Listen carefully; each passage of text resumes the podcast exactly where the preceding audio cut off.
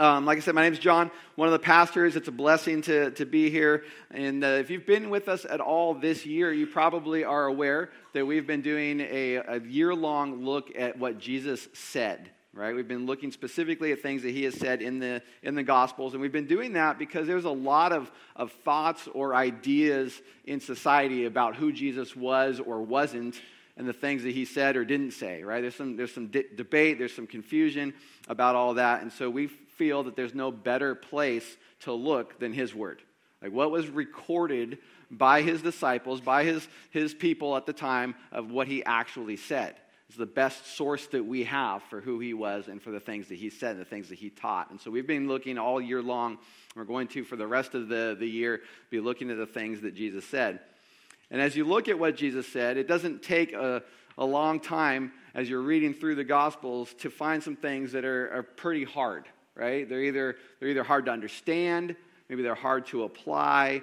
Um, there's a lot of things that uh, we just don't necessarily even want to hear that we read in his word. And so, the last few weeks, we've actually been looking at some of these specific hard things that Jesus has said. We're calling this series The Way is Hard and a couple weeks ago, we started looking at Matthew 7, where Jesus said that the gate is narrow and the way is hard, where the name of our, our series comes from.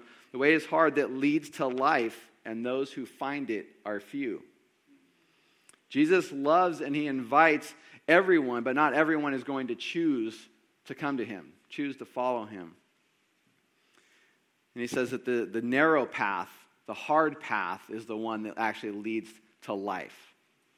And then uh, after that, we looked at Luke 9, and Jesus says, If anyone would come after me, let him deny himself and take up his cross daily and follow me. And that's not a real popular message in our society, right? We get a lot of, hey, just do you, be yourself. You got to look out for number one. And they don't mean Jesus is number one, they mean you yourself is number one, right? And so it's not a real popular topic or idea to deny yourself. We're told specifically, don't deny who you are, right? Be who you are. And Jesus says, nope, deny yourself and follow me. And oftentimes, our society, we, we kind of portray Jesus as someone who is, who is maybe just kind of always meek, who's mild. He's just kind of this lovey dovey figure, has kind of this live and let live mindset or attitude. And the first, if the first two weeks we just talked about, kind of summarized, if those weren't enough evidence that that's not who Jesus was, right? Last week we started looking at the seven woes or judgments that Jesus proclaims on the scribes and the Pharisees. It's a pretty hard thing to hear if you are in that audience, right? And Aaron encouraged us last week. Says, "Woe to you, hypocrites!" And Aaron encouraged us to that we are the you like, look at that when you read that. You are the you that he's talking to. And so it's, it's easy for us to, to kind of point the finger, kind of, kind of look at other people as the, as the problem. And here we are 2,000 years later. Hypocrisy is still a problem, right? It's still an issue in our churches, in our leaders, in us individually. And I'm sure we can all think of examples of pastors, of, of church leaders, of, of Christians who are supposed to look like Jesus and help us, help us follow Jesus and, and lead us towards Jesus that aren't doing those things. Right? They're leading us actually away from Jesus. And there's a lot of high profile examples that we can probably all think of with, uh, with religious leaders, with pastors. You, know, you got Mark Driscoll, you've got Ravi Zacharias, you've got Bill Hybels. I mean, the list goes on and on and on. There's more general kind of institutional examples, like maybe the Catholic Church and a lot of the, the sex scandal and the cover up. Other denominations have, have also faced that kind of stuff where, where these things come out and it's discovered that it's been just covered up and hidden. And we probably all have very specific and personal examples of hypocrisy as well, right? One of the biggest complaints, if not the biggest complaint against the church or against Christianity is that we're a bunch of hypocrites, right? And so today we're going to actually close out this, this little series. There's a lot of hard sayings. We couldn't address all of them, so that we're closing the series out today. And We're going to continue what Pastor Aaron started last week. We're going to continue looking at these woes. We're going to continue looking at hypocrisy. And I know that maybe feels like, well, we just talked about hypocrisy last week. Let's just check that one off and move on, right? But stick with me. We're going to look more at Matthew 23, and we're going to look at how we respond to hypocrisy, or how we should respond to hypocrisy. So if you've got your Bibles, you can go ahead and turn with me to Matthew 23. Like I said, some of this is going to be a little bit repetitive. And so uh, please just stick with me. Hopefully, you can get some new things out of it this week. And some of it will be new, so it won't be all the same. So, Matthew 23, I'm going to read verses 1 through 3. Then Jesus said to the crowds and to his disciples, The scribes and the Pharisees sit on Moses' seat. So do and observe whatever they tell you, but not the works they do for they preach, but do not practice. And so we start off here. Jesus is talking to, not to the Pharisees yet, he's talking to the crowds, he's talking to his disciples, and he's about to critique the hypocrisy of the scribes and the Pharisees. He's about to kind of give them this, this big list of things that they're doing wrong. But Jesus, being the, the perfect teacher, the best teacher, right, he doesn't want to waste an opportunity for people to learn, right? So even though he's not specifically going to be waging these complaints against the, the, crowds and against his disciples, he wants them to learn from what he's going to, going to say. He wants them to learn from this. And so before he gets into the critique of the, the scribes and Pharisees, he tells the, the crowd and the disciples one way that they're supposed to respond to the hypocrisy of others. He says that the scribes and the Pharisees, they sit on Moses' seat. Right? In other words, they've got authority to teach the scriptures. They've got authority to teach the commands of Jesus. And so he says, practice and observe what they tell you. Like, li- listen to them. Do what they're telling you, but not what they actually are doing because they are, they are preaching it, but they're not practicing it. Right? And so the, the first thing that we can do to respond to hypocrisy is follow God even when others don't. We have a tendency to use the hypocrisy of others to kind of eliminate our own responsibility. We, we see this all throughout our, our relationships. We, we do this as kids growing up, like our, our parents maybe are doing hypocritical things, so I'm just not going to listen to them. They're being hypocrites, so I'm, I'm not going to do it either. We do it as students in schools. We do this as employees at work. We do this in our friendships. We do this in our marriages. We do this in our relationship with Jesus. As we've already discussed, hypocrisy is a huge problem in the church and in Christians. But the hypocrisy of those who claim to follow Jesus but don't does not negate our own responsibility to follow Jesus. Jesus is 100% holy. He's 100% true. So his commands, his teaching, his word is also 100% holy and true. And so it's always right to practice and observe his teaching whether the person delivering that teaching is doing it or not. That doesn't negate his teaching. And a lot of times, we kind of deem Jesus not worth following because the people who claim to follow him aren't actually following him. They're hypocrites, they're jerks, they're judgmental. And so we're like, oh, that's not for me. They throw the baby out with the bathwater, if you will, which is kind of a weird saying, isn't it? But it's like saying that the principles of math are wrong because I missed some of the answers on a test. Right? If I get the, if I get the questions wrong, it doesn't make math wrong, it makes me wrong. Right? And so we need to follow God even when others don't. And I know that that maybe feels like, wait a second, I thought we were, we were talking about hypocrisy and the scribes and the Pharisees. Why are we going after the people who aren't the ones being hypocritical? Don't worry about it. Jesus is going to come after them too, right? Jesus hates hypocrisy even more than we do. So let's continue on. Verse 4. They, the, the scribes and the Pharisees, they tie up heavy burdens, hard to bear, and lay them on people's shoulders. But they themselves are not willing to move them with their finger.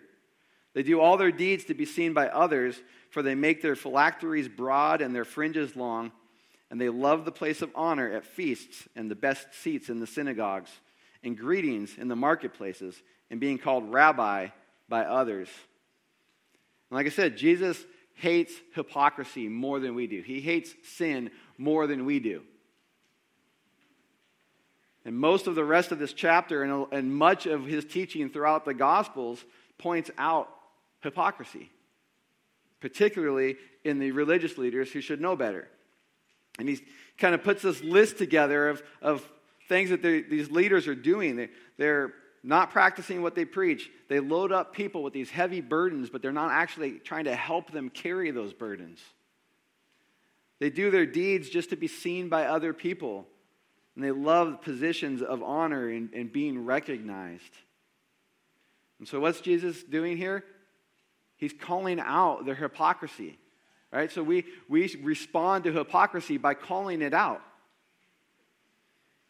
And so many of the examples I gave earlier of, of the hypocrisy that we've seen in religious leaders and in institutions, right, they're made worse or they're allowed to linger because it doesn't get called out.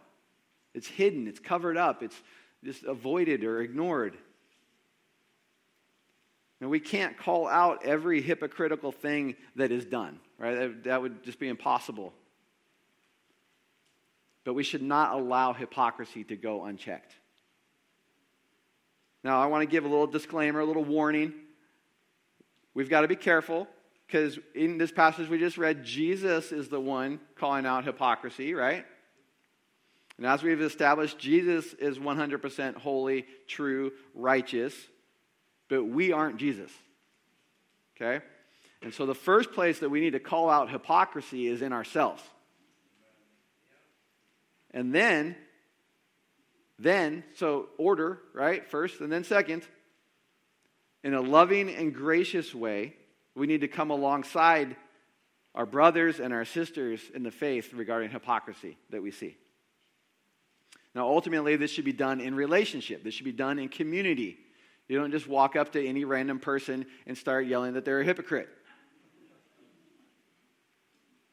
It should be done in relationship and in order to point that person to Jesus, to restore right relationship, first and foremost with that person and Jesus, but then also with that person and others. It's not to be done as some kind of a gotcha. It's not to be done as some kind of a, I'm superior to you because you're a hypocrite and I'm going to point that out for you. It's not to shame or to ridicule, but instead as a way to love people towards Jesus. Lovingly, graciously call it out. And then the next way we respond is be sure that you don't feed it. Don't feed the hypocrisy. Let's continue on. Verse 8. But you are not to be called rabbi, for you have one teacher, and you are all brothers. And call no man your father on earth, for you have one Father who is in heaven. Neither be called instructors, for you have one instructor, the Christ. And remember, right now, Jesus is talking to the crowd, he's talking to the disciples. He has not yet specifically turned his focus to the scribes and the Pharisees. And he's basically saying, hey, don't seek these titles or these positions or this notoriety that ultimately belongs to God. Jesus is our teacher. Jesus is our, is our father and our instructor, right? That's, that's who our focus needs to be on, not us obtaining these positions.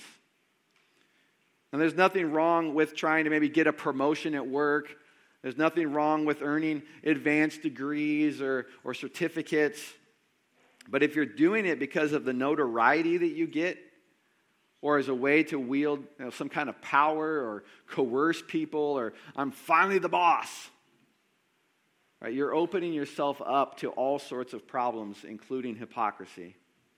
And so don't, don't feed it in yourself by losing sight of who ultimately is the one that we need to esteem and worship and obey, and that's Jesus. But we also don't want to feed it in other people. Our, our culture, we've kind of got this, this hero thing, right? We, we love our heroes, we love our celebrities. I, I saw a news story the other day. Taylor Swift was eating at a restaurant in New Jersey, and word got out, and hundreds of people showed up outside of this restaurant to see Taylor Swift. Like she wasn't doing a concert, she wasn't going to start singing. They just wanted to see her. Right? We have this, this celebrity culture.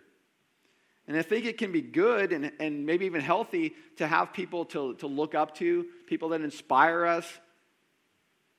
But it's completely unhealthy and, and very much not good to put people on pedestals. It's not good for us, and it's not good for those people. We're ultimately feeding ego and pride, which then leads to hypocrisy. Because a lot of times when, you, when you're lifting these people up on these pedestals, these people then have pressure to meet those expectations, to satisfy that, that thing that we, we have by putting them there in the first place. And so we're actually elevating them and setting them up for a fall because we can't live up to those standards. And this unfortunately extends into the church as well, particularly as churches get bigger and the pastors kind of get further removed from the, from the people, from the congregation, from relationship. Right? We get these celebrity pastors. We mentioned some of them already, but like Mark Driscoll, Carl Lentz, Brian Houston, Bill Hybels, Joel Osteen. Right? We get these, we get these celebrity pastors, we put them on this, this pedestal. We treat them like rock stars, and then we're shocked when, when things come out and they fall. We should absolutely show honor and respect to leaders, to bosses, to pastors, to parents. Right? They're worthy of, of respect and honor, but they cannot take the place of Jesus in our lives. And so Jesus continues here in verse 11. He says, The greatest among you shall be your servant. Whoever exalts himself will be humbled, and whoever humbles himself will be exalted. And Jesus says, if we want to be great, we are to serve. If we want to be exalted, we are to be humble. And so, how do you respond to hypocrisy? Be humble. Again, there's kind of these two, two aspects to this. First, in regards to your own behavior, it's hard to be hypocritical when you are humble. Right? Hypocrisy makes things about you. Humility makes things about other people. Right? So it's very hard to be hypocritical if you're humble. And then when it comes to hypocrisy in other people, we still need to be humble, right? It's pretty easy to see other people's hypocrisy. It's far easier to see their hypocrisy than your own hypocrisy. We've got kind of this radar for hypocrisy. Like I said, we use it as an excuse to not do things ourselves. So we're kind of looking for it. Like we want excuses to get off the hook a little bit. We just can't believe how hypocritical that other person is. So we get judgmental, we get angry. You know, Pastor John said we're supposed to call out hypocrisy. So we've got no problem doing that. But what ends up happening Right? We get kind of puffed up, right? We get self righteous. We start thinking that we're better than those people that are hypocrites. And what does Jesus say when we exalt ourselves? We will be humbled. We need to be humble when we see hypocrisy in others because it helps us be aware, aware of and guard against the hypocrisy in ourselves. And so that was, that was Jesus kind of lear- using this as a learning opportunity, right? And now he's going to turn his attention to the scribes and to the Pharisees specifically. He pronounces seven woes, seven judgments on them. And they all start Woe to you, scribes and Pharisees, hypocrites. And like we said last, last week, Aaron talked about having that you be like literally you. and he talked about one of these, these woes last week. We don't have time to talk about all of the woes, but we are going to look at a couple of additional woes. Let's go ahead and skip to verse 25, Matthew 23, verse 25. He says, Woe to you, scribes and Pharisees, hypocrites, for you clean the outside of the cup and the plate, but inside they are full of greed and self indulgence. You blind Pharisee, first clean the inside of the cup and the plate, and the outside also may be clean. So we see all throughout Scripture that the Pharisees were very concerned with cleanliness, with purity, and defilement, right? We've got all sorts of stories where Jesus is talking to them about these things. And they're concerned about washing, they're concerned about what you eat, all these things about purity. And it wasn't that the, these things are necessarily bad, right? The Pharisees are trying to follow God, they're trying to be obedient to, to what it looks like to follow Him and follow His commands. But many of their rules were things that they added to the law. They weren't things that God had put into the law. so they're putting more focus on these, these man made rules that they have come up with, that they've created as kind of these safeguards. Well, if I don't do these, then I won't do these other things that God said, right? It's a kind of this protection. And so, that, but their focus became more on those things than on what God actually said, what God commanded. So, another problem is that, that Jesus addresses here is that they would dutifully follow these rules to look a certain way on the outside. That they wanted to look obedient. They wanted to look like they had it all together. That they were following God. But Jesus says they're actually far from Him. The outside of the cup, their external religious practices, they looked really good. But the inside of the cup was filthy. It was gross. It was dirty. That's the heart. and this is kind of common in our, our churches and in our homes. We have these external practices that we do, like church attendance, like volunteering, like, you know, I got to follow all these rules. We kind of see examples of this with the, the rich young ruler, with the, the older son in the prodigal son story, right? They're dutifully following all these things, but their heart was far from God. When we're around church people, you know, we behave a certain way, right? Because we gotta we got to fit in, we got to look the part, we got to we got to do the things the right way. And then as soon as we're somewhere else, we let all that stuff go, and now we, we're our, our real selves. But I want you to notice something here. Multiple times in this, in this passage, in Matthew 23, Jesus refers to the Pharisees as being blind or as being blind guides. And I think that's because the Pharisees don't necessarily recognize that they are being hypocrites. The Pharisees get a pretty bad rap in, in, when we talk about them, right?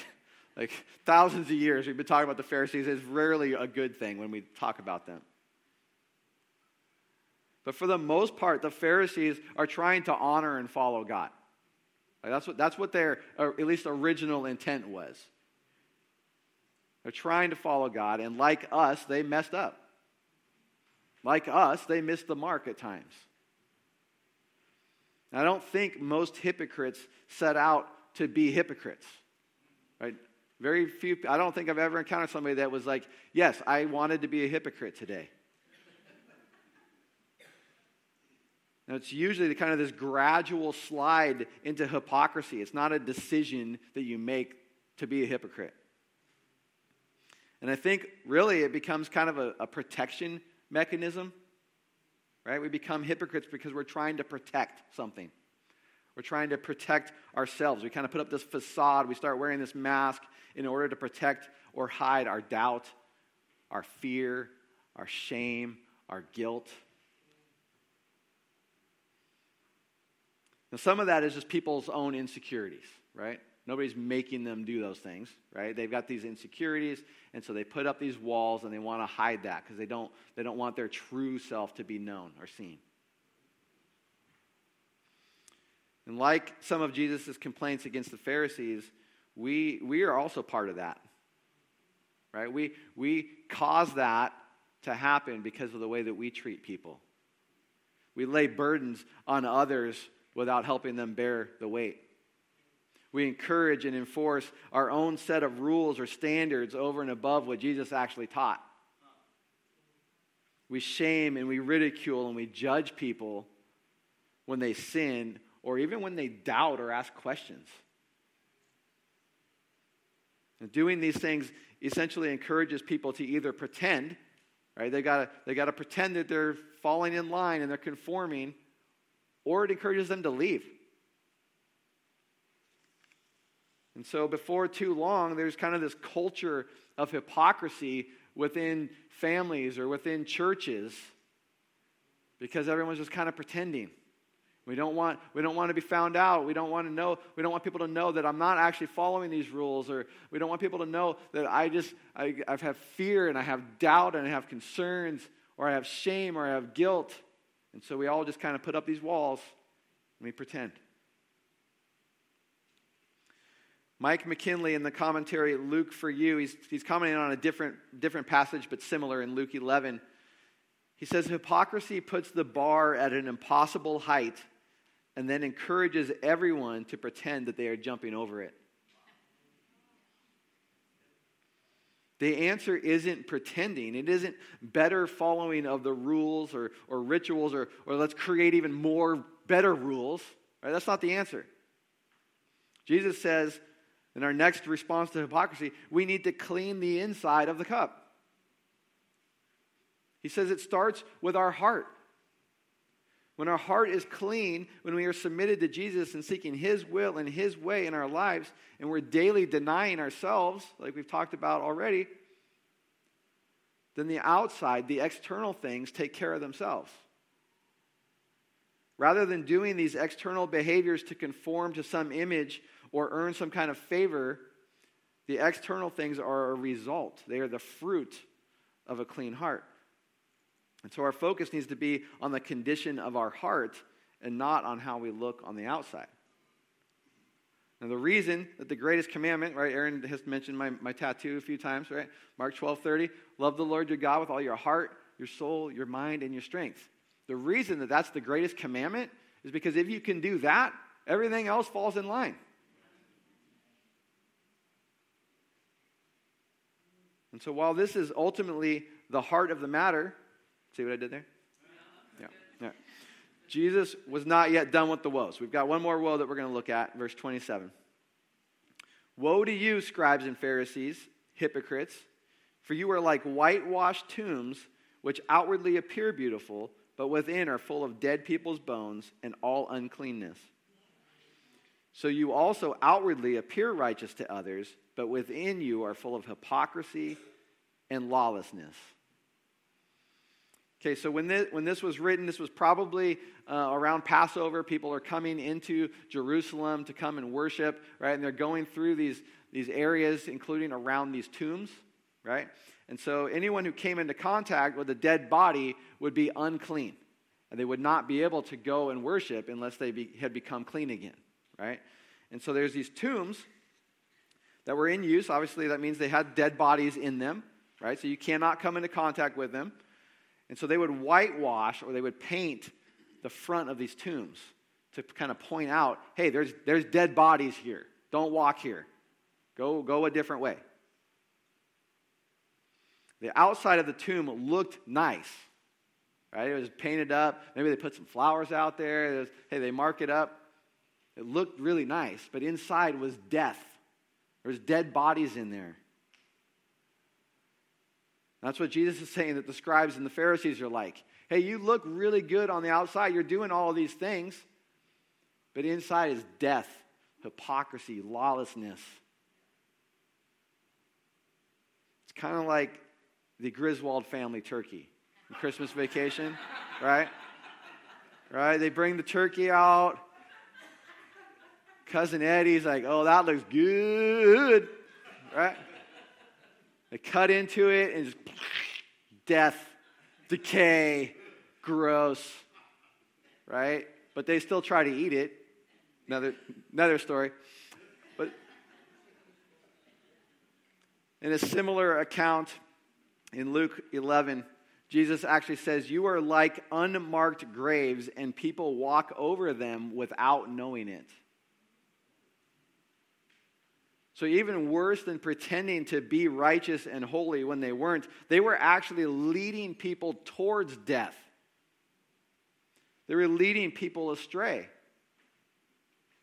Our hypocrisy doesn't just hide our own uncleanness, it threatens to take others down with us. Whitewashed tombs were intended to identify death and decay so it could be avoided Whitewashed people intend to cover up death and decay and actually lead people towards it. Whitewashed tombs point the way. That's how we are to respond to hypocrisy. We are to point the way to Jesus. We need to point people away from death and towards life by the way that we live. We need to stop pretending, stop being more focused on what it looks like on the outside and more concerned with truly submitting and following Jesus. And as we do that, we're going to help point other people to Jesus as well. So Jesus pronounces these, these seven woes, and then he kind of sums everything up. He wraps everything up towards the end of, of 23 here. Turn with me to Matthew 23 37. Says, O Jerusalem, Jerusalem, the city that kills the prophets and stones those who are sent to it. How often would I have gathered your children together as a hen gathers her brood under her wings, and you were not willing? Jesus says he wants to, to bring them to him like a mother hen. He wants to just gather them in and bring them to him. And they don't want to, they don't want to come to him. These woes are meant as a warning. Right? This is not a final word on the scribes and the Pharisees. This is a warning to the Pharisees. Hey, judgment is coming because of these things, but you've still got time to fix it. That's basically what he's saying. Jesus is loving and kind, and so he's giving them an opportunity to repent, to turn to him. And remember, he started this whole thing talking to the crowds, talking to his disciples. And so it's a warning to them as well. He doesn't want to waste this teaching opportunity. He's, he's warning them of these things. And here we are in, in Sultan, Washington, 2,000 years later, and it's a warning to us too. The final way to respond to hypocrisy is come to Jesus. This passage is an opportunity to check our hearts. It's an opportunity to repent, an opportunity to submit to Him and to follow Him. And so I want to encourage us all to, to let's be part of the solution when it comes to how people view Christians and the church. Let's respond to the hypocrisy in our own hearts and collectively work towards creating a culture where we're not pretending, but where we are lovingly and graciously pointing one another to Jesus. We do that by choosing that narrow path that we talked about a few weeks ago, the path that leads to life. We do that by daily denying ourselves and following Jesus. It isn't the outside of the cup that matters, it's the inside. I'm reading a devotional this year. It's called Daily Strength. It's a, a daily devotional. And a couple of weeks ago, I sat down and as I was kind of starting to think through this message, right? What am I going to say? How am I going to present this? And just happened to come across a similar passage. It's in Mark. Um, but Scotty Ward Smith, he concludes his that day's reading with this. The only washing that will suffice is the one we freely receive through the blood of Christ. We don't need all the external religiosity. We need the blood of Jesus. We need to submit to that. We need to come to Him over and over and over again. That's how we respond to hypocrisy. So let's pray. Lord, I thank you for this morning. I thank you for your word. And though it is, is oftentimes hard to, to take and it's hard to apply, you are loving and you are gentle. And so you, you come to us that way, and you, you want us to, to respond to you, to come to you, not to perform, not to, to try and get all of the, the boxes checked, the, the T's crossed, the I's dotted, but, but come to you and, and let you do the work because you've already done it. And so I pray that, uh, that we would respond in humility, that we would submit to you, and that, uh, that we would live our lives as a, as a response to what's already been done for us. And that we would be a light to those around us, that, that we would show them that, that you are the way, the truth, and the life. And that we would do so lovingly, we would do so graciously, and we would do so together. I pray this in your name. Amen.